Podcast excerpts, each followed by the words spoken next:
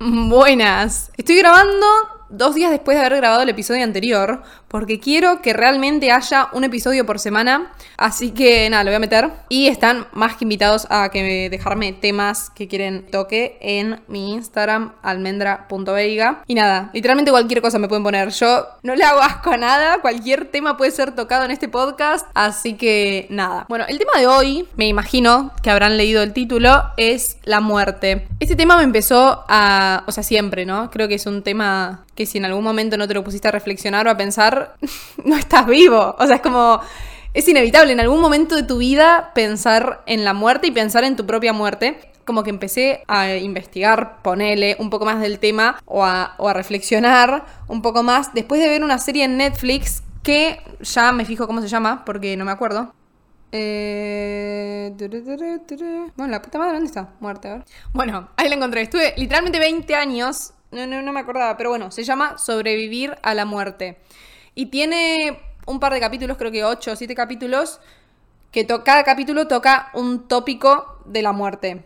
Y es muy interesante, porque no solo se queda en la muerte, como filosofando, ponele, de la muerte y ay, qué puede haber después de la vida, sino que cada capítulo se centra en cosas como, por ejemplo, los mediums, que son los que conectan con otros planos, tipo fantasmas, o gente que tuvo experiencias muy cercanas a la muerte o que directamente murió, que ese creo que fue el capítulo que más me flashó y es el que más le recomiendo, es el primer capítulo o el segundo, si no me equivoco, creo que es el primero.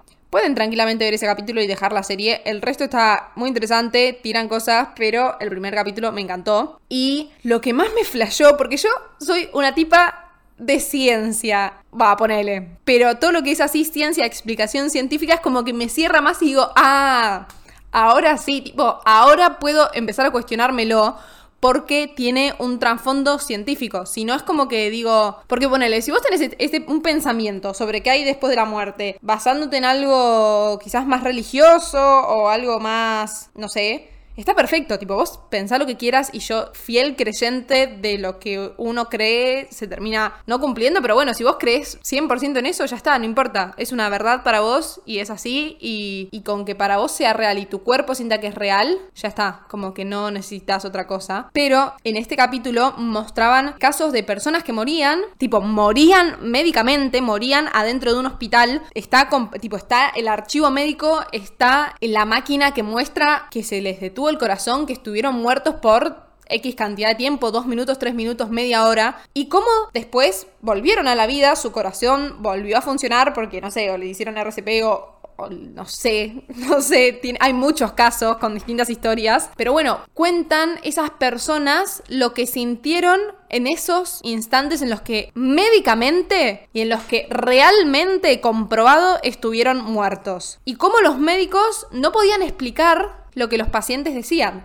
Los pacientes en esos instantes en los que estuvieron muertos, que su cuerpo no recibió ningún tipo de energía, ningún tipo de nada, porque real, tipo muerto, cien por ciento muerto, igual tenían conciencia e igual podían decir perfectamente todo lo que estaba pasando en la habitación en el instante en el que murieron. Podían decir todo lo que los médicos dijeron, tipo, uy, la puta madre se murió, no sé qué. Podían decir todos los instrumentos que usaron para reanimarlo. Podían decir, una podía decir, la ropa que tenía puesto su esposo via- bajando de un avión, tipo, para ir a verla después de la operación. Podía decir lo que estaban haciendo, no sé, sus hijos en la casa de su abuela, como que no solo estaban conscientes, sino que habían adquirido un nivel de conciencia superior al que tenían estando vivos. Podían no solo ver lo que estaba pasando en la habitación en la que estaban, ver, escuchar, sentir, sino todo lo que estaba pasando en todo el mundo, tipo todo lo que le estaba pasando a todos sus seres queridos en el instante en el que pasó eso.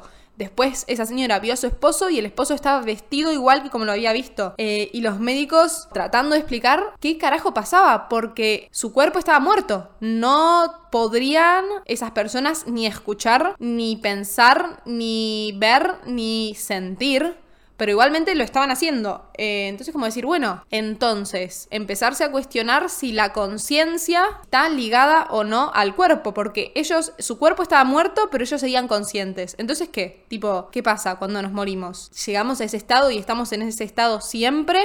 Tipo, siendo conscientes, o después esa conciencia muere o puede estar por fuera del cuerpo por un tiempo determinado, pero no, lo que no entiendo, yo siempre relacioné, porque creo que es lo que siempre relacionamos todos, que es lo más obvio, que bueno, que la conciencia sale del cerebro, ¿no? Como de los pensamientos, todo, todo lo que es pensamientos, eh, racionalizar las cosas. Y yo ligo a mi persona con, con eso que, que razono y que pienso. Entonces siento que mi conciencia está en mi cabeza o en mi mente, ¿viste? Entonces, no sé, pero ellos estaban...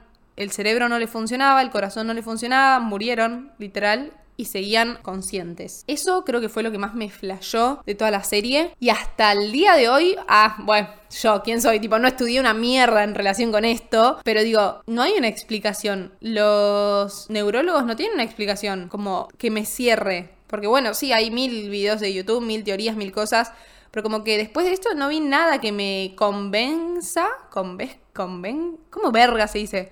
¿Convenza? Sí, no, hay na- no vi nada que me convenza que no es así, que la conciencia no está ligada a mi cuerpo. Y me flashea mucho, o sea, estoy como... no sé, consternada. Esa serie de los cojones. Después hay un montón de capítulos más que si a ustedes les interesa más lo, la, lo esotérico o eso, están muy buenos. Pero bueno, o bueno, otra de las cosas que nombraba es como las personas estas en ese, en ese instante en el que murieron sentían mucha paz, ¿viste? Estaban muy... en paz, muy tranquilos, muy... eso, en paz. Y que no querían como que los reanimen. Como no querían volver. Pero yo como lo que había escuchado en otro momento, como que eso yo lo había escuchado en otro lugar, en otra época, tipo teniendo otra edad. Y me puse a investigar. Como, bueno, espera, vamos a ver, ¿por qué sienten paz las personas cuando están a punto de morir? Eso era lo que había yo escuchado, tipo, que veíamos una luz al final del camino, que era muy normal eso, ver una, una luz, sentirse en paz, qué sé yo, y... vi un video, no sé, investigué algo que decía como que el cerebro libera cierto químico, cier- cierta hormona, cierto algo que hace que vos los instantes previos a morir sientas mucha paz y estés como muy tranquilo con la idea de morirte y no te genere miedo, como no hiperventiles y nada, te vayas estando tranquilo. Y eso puede desencadenar de distintas formas en distintas personas, como... ese sentimiento de paz, ver una luz, sentir que estás yendo hacia, hacia un lugar. Si sos creyente, seguramente sientas que estás yendo al cielo, o etcétera. Pero bueno, estas personas estaban muertas. Eso es lo distinto. No es a punto de morir y sintieron eso y después no murieron y ay, antes de morir me sentí esto, pero en realidad no morí. No. Sentí esto en todo el tiempo en el que estuve físicamente muerto. Y ahí ya no sé qué explicación darte, porque su cerebro no estaba liberando nada, porque su cerebro no estaba funcionando, su cuerpo no estaba liberando nada, porque su cuerpo no estaba funcionando. Estaban muertos. No, ay Dios, me flashean mucho y siento que estoy diciendo todo totalmente incoherente y que están del otro lado tipo, obvio, es obvio esto. No sé si es obvio para ustedes. Para mí no era tan obvio, o sí lo había pensado en algún momento de mi vida y dije, ah, bueno, puede ser que esto sea así. Pero escucharlo de testimonios de personas que realmente sintieron eso fue un flash mal. Bueno, después otra cosa que me flashó mucho es eh, las predicciones de muerte. Que esto no lo vi en esta serie, lo vi en otro lugar. No me acuerdo específicamente en dónde, pero creo que era un video de YouTube. O un documental, no me acuerdo bien. Bueno, pero decía, las predicciones que se le hacen a, a las personas diciéndole que va a morir. Ponele, armamos paréntesis, un caso hipotético. Yo soy un hombre eh, random y me peleo con una vieja en la calle y la vieja resulta ser una bruja o no, pero bueno, yo creo que ella es una bruja y me dice, te vas a morir, vos te ma- pongo una maldición, te vas a morir dentro de, no sé, dos días y vas a empezar a enfermarte poco a poco y no sé qué, como que le da una maldición. Entonces esa persona le cree a esa vieja y dice, uy, no, me puso una maldición, me iba a morir dentro de dos días. Y cómo la creencia afectaba realmente a tu cuerpo y realmente te envenenaba por dentro hasta mo- matarte. O sea, si yo fervientemente creo que me pusieron una maldición, voy a morirme, voy a envenenar a mi cuerpo poco a poco hasta morirme y se va a terminar cumpliendo esa profecía, pero no porque la bruja tenga poderes, sino porque yo al hacerme la cabeza y, y sentir realmente mi muerte y decir ya está, tipo morí, mmm, voy a morir, hago que mi cuerpo libere ciertas hormonas, libere ciertas cosas que poco a poco me van a terminar matando. Y eso también me flashea mucho porque tenemos muchísimo poder, o sea, por, por fuera de la muerte, y no, y dentro de la muerte, imagínense que tenemos el poder suficiente como para eh, a través de un pensamiento o de una creencia que tenemos tipo arraigada, sentir que, no solo sentir, que nos vamos a morir. Matarnos. Matarnos sin la necesidad de eh, agarrar un, no sé, un arma y pegarnos un tiro, ¿entendés? Como sin la necesidad de hacer algo externo. Solo con nuestro cuerpo, solo con, con el pensamiento nos matamos. Y bueno, y así ponían un montón de ejemplos de, de distintas cosas. Y el caso contrario también, de personas que quizás estaban por morir y algún médico le dijo tipo, te salvaste, ah, y la persona se empezó a curar poco a poco. O se hizo la cabeza de que no, no estaba enfermo. No sé, eh, me flashea mucho. Pero bueno, me flashó mucho como la idea de las brujas, ¿no? Porque le dan mucho poder también a la bruja. O a la bruja. A la persona. Sí, es, es como... Si esa persona después realmente se lo cree, ya está. La gente del pueblo va a ver a esa persona que murió y que la hechicé de verdad... Y entonces van a empezar a creer más en mi palabra. Y ahora a la próxima persona que yo vaya a decir, te vas a morir, se lo va a creer todavía más. Porque murió otra persona. O sea, es como que ya creen que yo tengo el poder. Ah... Me flashea, ¿no le flashea? Como que quizás sí, las brujas tienen un poder por fuera de, de lo terrenal y de lo que nosotros acostumbramos, pero quizás también, en parte, es lo que creía la gente. O sea, eso, si yo creo que me voy a morir, yo creo que me hechizaron, mi cuerpo empieza a tirar eh, distintos venenos para que me muera. Bueno, ponían, no sé... este video de YouTube, no me, lo, no me acuerdo y no lo encontré, pero bueno, pongan como predicciones de muerte o algo así, y te tiraba distintos casos de personas reales que nada, que terminaron muriendo a... re triste, pero bueno, es muy loco también. Y, y bueno, también como pensar la muerte, que eso me cuesta un huevo, pensar la muerte como el desencadenante real y el único desencadenante que puede tener nuestra vida. O sea, suena re y odio esa frase tipo, vivimos para morir, la detesto, pero en parte es verdad. O sea, no, morir, no vivimos para morir, o sea, yo no es que todo lo que hago lo hago para después terminar muerta, sino como lo hago para, bueno, como todo el mundo, disfrutar o intentar eh, disfrutar la vida. Ah, pero bueno, hay veces que, que realmente yo me siento inmortal, o sea, pero no desde, desde el alma y eso, que quizás si me lo pongo a pensar también, sino como... me cuesta mucho cuestionar mi mortalidad. Y me cuesta mucho decir, tipo, che, realmente me voy a morir en algún momento. ¿Y qué hay después de la muerte? No sé, ¿entendés? O sea, no sé si va a haber un vacío, no sé si, si va a ser como los Sims, que me los dejo olvidados y no hacen nunca nada más y van a quedar así toda la eternidad en estado quieto, sin sentir nada, muertos, tipo, literalmente nunca hacer nada más. No lo, o sea, no lo puedo dimensionar. O si hay otra salida, o si hay otro, algo más, o si hay algo después de la muerte, o si hay una reencarnación... Y es muy fácil y es muy válido y aplaudo de verdad tipo a todas las personas que realmente creen en la vida después de la muerte. A mí me cuesta mucho y me gustaría creer más, pero siento que es una manera muy, muy linda de vivir. Es como, bueno, ya está, me muero y no pasa nada, ¿entendés? Como eh, mi alma o lo que sea sigue y voy a tener otra oportunidad y voy a conocer otras cosas y otras vivencias, quizás desde otro cuerpo, quizás con otras memorias, quizás en otro plano totalmente distinto, tipo en vez de ser una persona soy un humo, no sé, soy un pedazo de, de piedra, ah, pero siento que es una manera muy, muy valiente en realidad de vivir la vida. Como están todas esas personas que son re ateas o re, no sé, no creyentes en nada, que también está bien, qué sé yo, cada uno, pero que está esa cosa de ridiculizar al, a la gente que cree, viste, en algo por fuera de, de, de lo que vemos. Y siento que es todo lo contrario, o sea, tenés que tener primero una fe, o sea, pero no solo fe en, no sé, como una, realmente decir, creo en esto, y creerlo me parece un flash. Nada que ver, me, me fui por las ramas, me re fui por las ramas, pero bueno...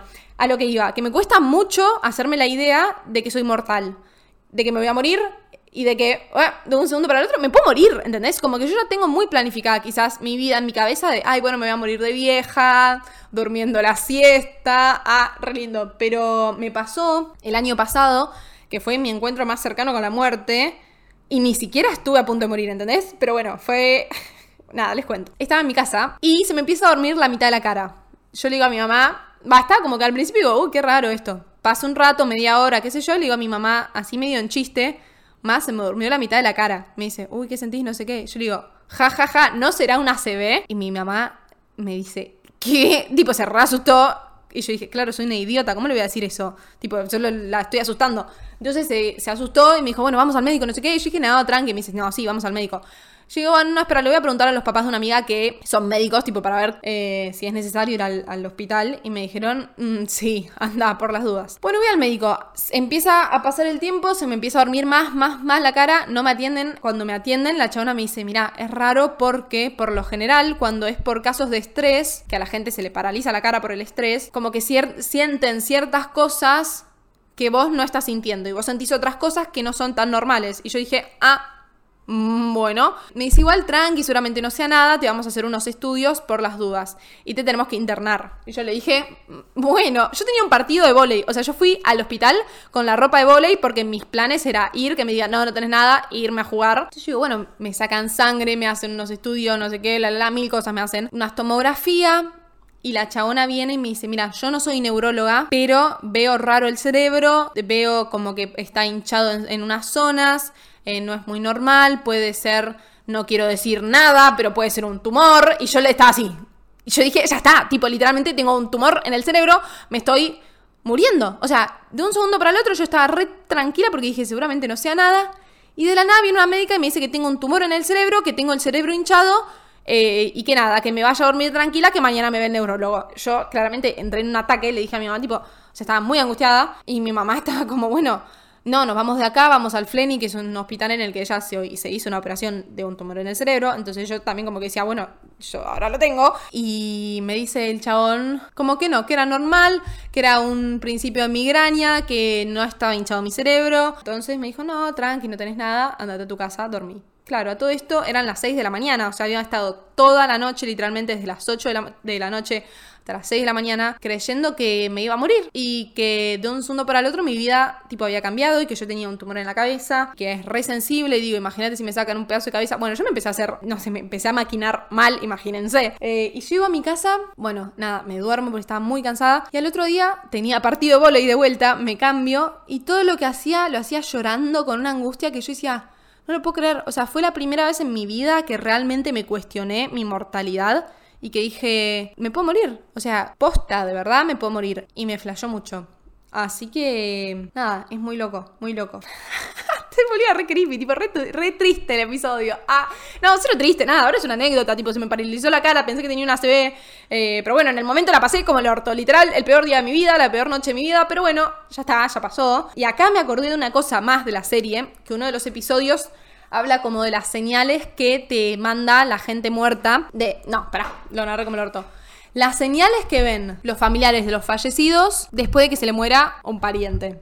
Por ejemplo, te daba el ejemplo de dos hermanas que eran bastante ancianas, ponele que tendrían setenta años, no, sí, sesenta años, ponele, y se les murió la madre, que tendría ochenta y cinco años, ponele. Y como ellas, no sé si estaban las dos juntas o si una de ellas había pedido como ese deseo, pidió con mucha fuerza eh, que la mamá se le presente en la forma de un pájaro que no era específico en esa zona. Como decirte, creo que era un cardenal rojo. Y en esa zona en la que ellas vivían no era frecuente que estén esos pájaros. Es como que acá eh, pida, no sé, que me venga un tucán. O sea, no sé si tan así.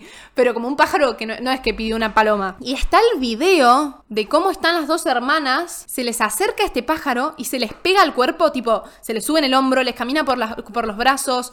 Eh, ellas como que lo hacen así para que vuele. Y el pájaro vuela un poquito y vuelve y se les pega, se les queda en el pelo. Como que se queda muy unida a ellas. Y las dos hermanas obviamente llorando, como diciendo, es nuestra mamá, vino a buscarnos, tipo, está, está con nosotros. Y me flashó mucho porque digo, no solo apareció el pájaro, no es que ellas estaban ahí, ay, mirá el pajarito, y el pájaro se fue como cualquier otro pájaro. El pájaro, un pájaro tipo salvaje, ah, como no es un, un animal domesticado, se les acercó, se les subió en el hombro, les empezó a caminar, estuvo un montón de tiempo con ellas, ellas lo intentaban soltar y el pájaro volvía a ellas. Y fue una escena, o sea, me re emocioné en esa parte de la serie. Porque digo, es re específico. Qué mágico se debe sentir eh, que te pase eso. Ya está, no importa, no... No hay nada que te puedan decir después que te haga cuestionarte que realmente hay vida de la, después de la muerte. Si sos esa persona, tenés esa vivencia tan fuerte y tan real y tan específica, es como, ya está. ¿Qué, qué le vas a decir a esa persona? ¿Qué le vas a cuestionar? De que re, no hay vida después de la muerte. A mí no me pasó, entonces yo, ah, me lo puedo cuestionar todo lo que quiera, pero digo, después de tener una vivencia tan fuerte, o después de esas personas que murieron y sintieron todo eso y después volvieron a la vida, ¿qué le vas a cuestionar? ¿Qué estudio científico? ¿Qué cosa va a hacer que cambien de opinión? Y bueno, nada, fue un episodio súper largo, súper largo. Aparte yo dije, uy, no sé qué voy a decir, no sé qué, me puse a hablar, no paro. Eh, así que nada, bueno, gracias por escucharme. Vean esa serie, está muy buena, se llama, bueno, de vuelta, repito, Sobrevivir a la muerte. ¡Ay! Ya me olvidé de vuelta el nombre. Y nada, déjenme en Instagram qué, qué piensan sobre la muerte y sobre todo eso. Si creen que hay algo después, si no, nos morimos y ya está. Y hay un vacío y no, no sentimos nada más, nunca más. ¡Ah! Re triste. No es que no, no quiero creer eso. Entonces me voy a esforzar en creer otra cosa. Nada, un gusto, gente. Síganme en mis redes sociales, almendra punto veiga, y suscríbanse al podcast de Spotify, porque si no, no les llega la notificación y esto es un drama. Eh, vayan a escuchar mis otros episodios y súbanme a sus historias porque me rayo la difusión y aparte lo veo y interactuamos y hablamos y nada. Y bueno, eso, gracias por verme o, o bueno, escucharme en realidad. Y nada, chao, chao, chao.